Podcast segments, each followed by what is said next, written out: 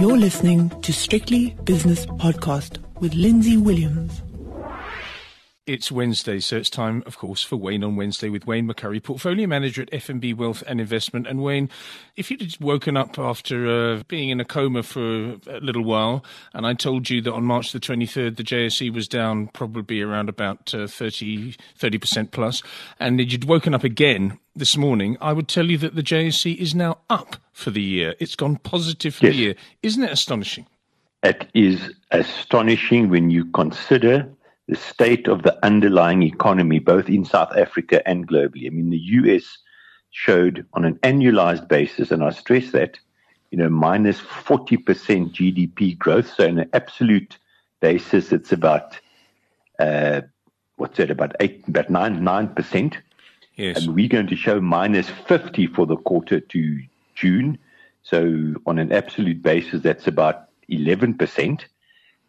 We're probably going to shed by the end of the year 1.2 million jobs in South Africa. And there's a strong discussion going around now.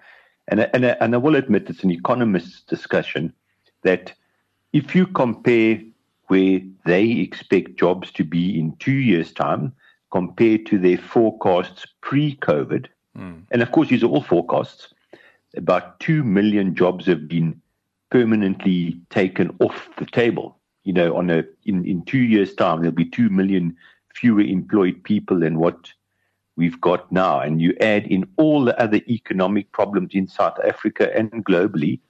I know the economy is recovering, but it's going to take at least 2 years for the world to get back to where it was at the start of this year. And yet the stock markets are at virtually record highs, and certainly when you look at the overseas stock markets, NASDAQ in particular, and of course I know the FANG shares, and I know they've benefited from the lockdown and everything like that, but still, it's at historic highs. They've shown a fantastic return for the last 6 months. I mean, the NASDAQ was at, call it 10,000 at the beginning of the year. It's now at 11,000, so it's up 10%, 15% for the year. I mean, that is just astonishing, quite frankly. In fact, it's more than that. It started the year at 9,000, it's now 11,000. Yeah, it's actually closer to 30, it's sort of 25, 30%. I think my maths isn't that great, but it's something like that. An incredible performance. And there are some people, there are some statistics about how much people in America have lost during the health crisis, and how much the billionaires have made during that same crisis, the Jeff Bezoses and Mark Zuckerbergs of this world. Yes. It is unbelievable, the amount of money that these companies are printing. It's astonishing again. Yeah, and look, I mean, these are proper companies. This is not a dot-com bubble. This is not on a prayer of profits at some future date. I mean, there are a few of them, but the big FANG shares, these are seriously large companies that print enormous amounts of money with very, very strong balance sheets. But it doesn't mean the share price can just continue to go up and up and up. And yet, look at our share market. Our share market's been driven. Well, let's rather say what's not driving the share market: properties, financials, and retail. All the rest are up. I mean, all the mining shares, obviously the platinum, the gold shares, and you can see today it was a stonking day today for gold shares again. Yes. Well, and platinum shares, but absolute stonker. And yet these still just going up. So the only, and I'm just talking South Africa, the only sectors where you can see the economic consequences of the lockdown is in financials and property and retail. Otherwise, the rest of the market, as you said, if you were in a coma and you woken up, you'll think nothing's wrong. No, everything's gone flat for the last 6 months. The market, unless, of course, you look at the rand, and unless, of course, you look, Wayne, at the gold price. Because I've just turned my – every time I turn on my screen after half an hour, it's gone up another $5 or $6. Yeah. It's $2,053 an ounce now. Yeah. Someone's getting burnt here. Someone's got a big hedge in place, and they've had to cover the hedge, or the people that wrote them the hedge are having to cover. Yeah, something massive is going on. You can understand gold running because of the underlying economic circumstances and the amount of money that's been printed and all the good reasons. And it's not hard to find good reasons why gold has gone up, because it wouldn't have gone up if there weren't good reasons. But you would normally see gold running this strongly when the stock market's in chaos. Yes. And yet the stock market's not in chaos. So, I mean, maybe it's a radical statement, maybe it's overemphasizing, but one of them's wrong. You know, either gold or the stock market's wrong. I don't think they can both be right. Yeah, I wonder which one it is. Gold is the much smaller market, of course, because it's a tiny fraction of global stock markets. But I don't know, Wayne. What is your instinct, or are they both right? Because the US dollar is weak. I can't. Yeah, okay, but then the US dollar is weak, and I know there's no holding costs of carrying gold, and I mean we know all of these things. But when you consider the economic chaos that the virus and the lockdowns have caused, it's clearly, it might be in the gold price, but it's not in the stock market. No. It is definitively not in the stock market. I mean, the S&P 500 is, call it zero for the year. Our stock market is zero for the year, you know, slightly positive. Yeah. And of course, it's driven by very specific sectors, but, you know, a bull market and a bear market is always driven by very specific sectors. So there's nothing that unusual about it. In fact, you could argue that the recovery that we have seen since the big fall, when was that? You know, the bottom out about the 20th of March, somewhere around there. The recovery from 40,000 through to 58,000, call it, has been driven actually quite broadly for a massive recovery. It's been driven by mining shares, been driven by big international dual listed shares, and it's been driven by platinum and gold. So and of course, Naspers and process and industrials. It's actually a fairly broad base. So you could say, probably 70%, you know, maybe 60% of the stock market is actually driving this bull recovery. So it's actually not as focused as what a lot of people seem to think that it is. It's actually a reasonably broad recovery, but obviously it's driven by mining shares and process and Naspers. Yes, indeed. But you were talking about retailers and also the financial services sector of the JSE Securities Exchange as an indication as to what might be happening with the real economy. In South Africa. Yes. Yeah, in South Africa. Liberty Holdings. I don't know anyone that owns Liberty. I mean, maybe you do. It's up about 1.1% today. Woolies, though, with an announcement this morning at 7:05 that Alan Gray now owns just over 20%. They've acquired some more securities. That's a really big holding, on behalf of their clients, yes, obviously. That's a massive holding, 20%. The share price up around about 5.5%. Are they right? Are they a little bit too early, or what? They could always look. I mean, been debating this my whole life, just about, is to what is the best investment philosophy? Is it momentum investing, where you just buy the winners? And there's nothing wrong with momentum investing, except you get caned properly. Let's say once every 10 years, you get a proper hiding once every 10 years. Or value investing, where you buy cheap shares, where you have a terrible 5 years and then you have the most wonderful 2 years that makes up for the previous five and a little bit more. Yes. So the problem with value investing is that you tend to buy early. Right. So now Woolworths in the last 5 years is down from $100 to 30 rand. It gets up 2 rand today, so it's 32 rand today.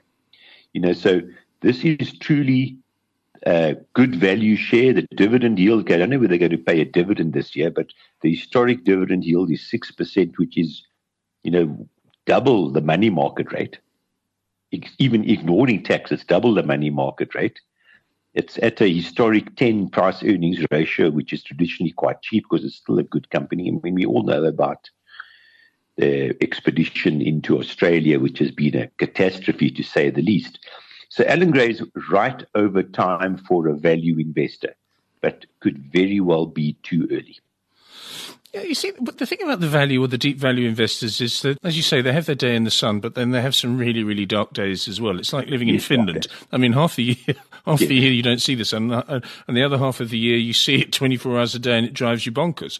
Well, they both drive you bonkers, I think. I think so too. The darkness and the sunlight. Yes, and deep value investing. You see, the thing is, Wayne, they like to come across as very intellectual and very academic, and I don't know. If you buy too early, then that's the same as buying too high. I mean, it's exactly the same thing. And I don't understand. When, and then when it goes well, aren't we so clever? I could be clever. I can take a really good company that sells nice food that Wayne McCurry likes, and he go and David Shapiro likes, and they go there every week. So I know eventually it's going to turn around should the economy turn around, which inevitably it does because of the cyclicality of the macroeconomy. Yeah. So I don't know. I don't know if I'm clever. I could do that. I could buy any company that is good. Of course, yes. I mean, and obviously, exactly the same as the value and momentum investing. I've thought about this my whole investment life, which is, I call it 35 years now. Mm. You must understand what you are trying to do in investments is forecast the future. Now, forecasting the future sounds a bit better than guessing, but in effect, that's what you're doing. You're guessing what may happen into the future. And you can use a lot of experience and a lot of mathematical models and models that you built yourself and quantitative work and a whole lot of highly intellectual activities, but you're still guessing the future. So I actually think it is incorrect. Two things are incorrect about asset management. To refer to an asset manager as a professional, I think, is wrong. Because a professional, you must, to be a professional in something, you must have a hit rate of 96%. Okay. If you're a professional heart surgeon and you only got a 50% hit rate, you're in deep trouble. You know, so a true professional, a person who is the master of their art, you expect a 90% plus outcome. I mean, even the plumber, you can call a plumber professional because most of the time when they come to your house to fix the plumbing because it's being naughty, they actually get it right. Because, you know, you can understand the consequences of your actions. Whereas when you're trying to guess the future, you don't know the consequences of your actions. I mean, we've spoken about this many, many times. I like welding, and I must admit I'm quite good at welding. So when I come to weld something, I get it right 98% of the time because I can say, you know, I'm a professional welder, but I don't think it's correct to say in investments that you're a professional because a good investment manager gets it right 60, 65% of the time. A good one gets it right 65% of the time. In that case, I'm never going to call anyone else ever again. I'm never going to call them an investment professional as well. I don't think you should. And the second thing of asset management, you must have a great deal of humility in asset management because it will kick your bum no matter how clever you think you are. Mm. And I sometimes think the worst thing that can happen to an asset, well, not the worst. Let me rephrase this.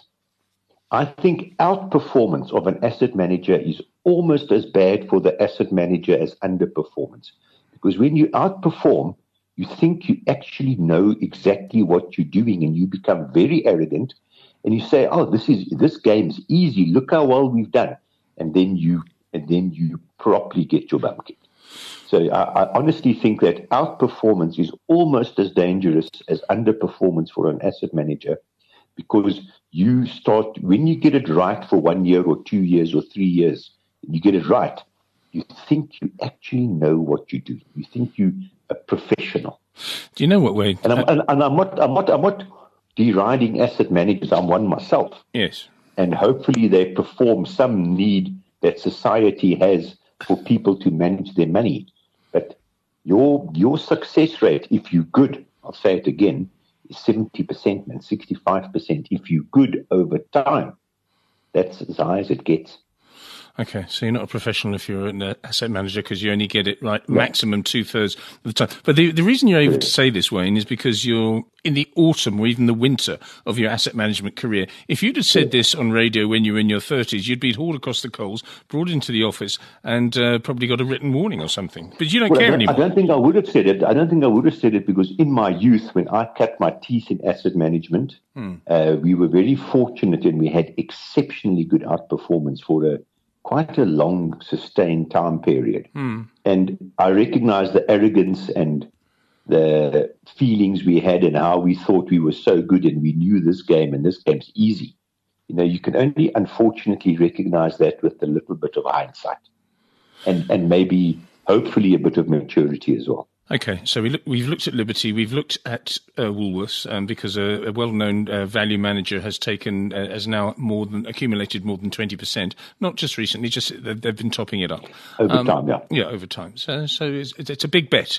If this goes back to 100 in the next 2 to 3 years, Woolworths has got a 35, 40 billion rand market cap, so they've got 10 billion in it. Mm. You know, they manage serious cash. So 10 billion.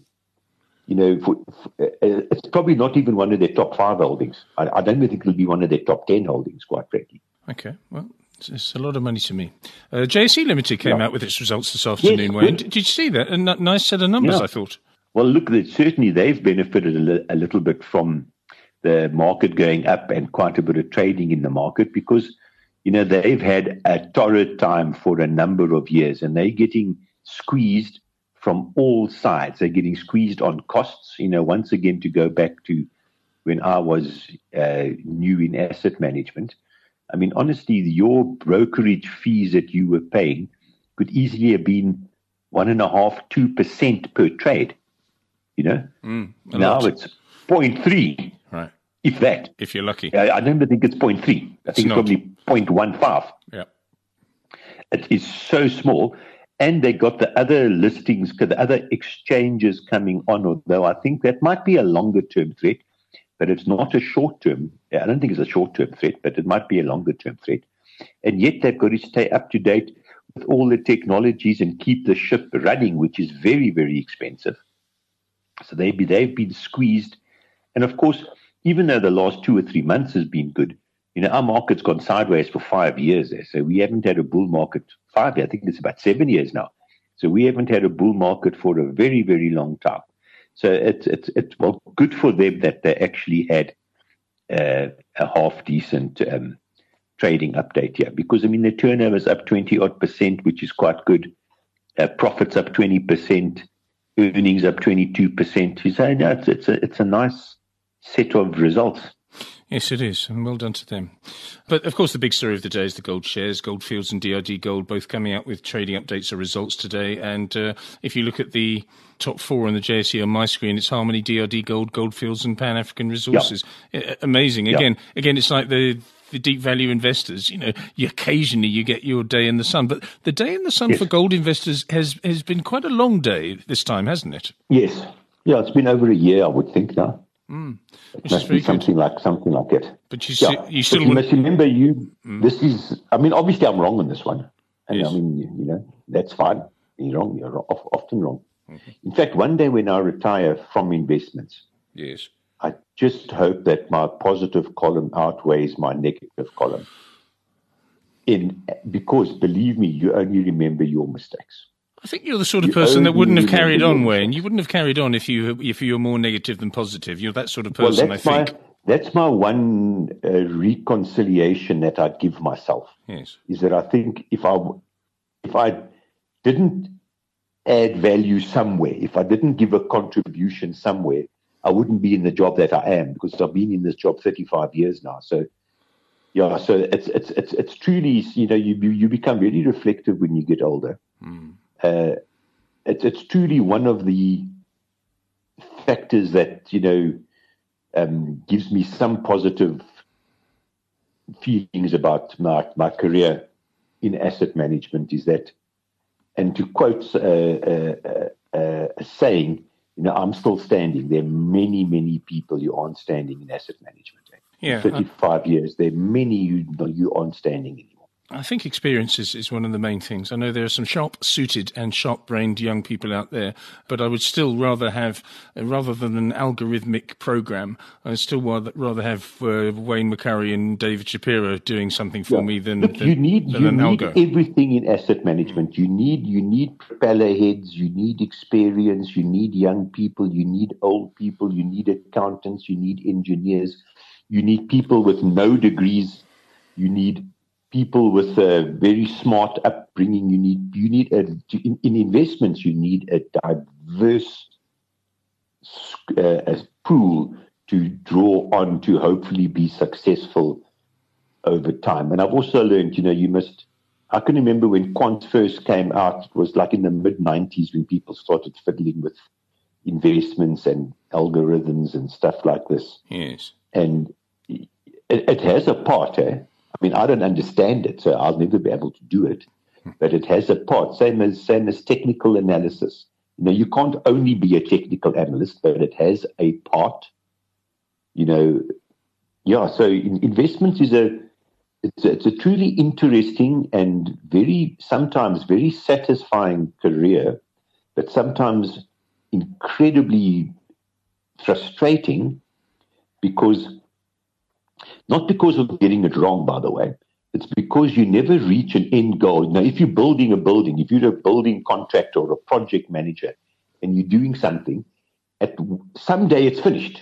And then you can stand back and say, I did that. But in investments, you can never stand back and say, I did it, because you never actually reach the end. There's no sort of end date that you've got to work towards to try and meet the deadline or something like that. It's just, it's continuous. You're trying to look for outperformance. You're trying to mitigate risk. It's very interesting and very challenging, but it's also incredibly frustrating in that you never reach an end goal. You know, you don't say, boom, I'm finished. Now I must start something new.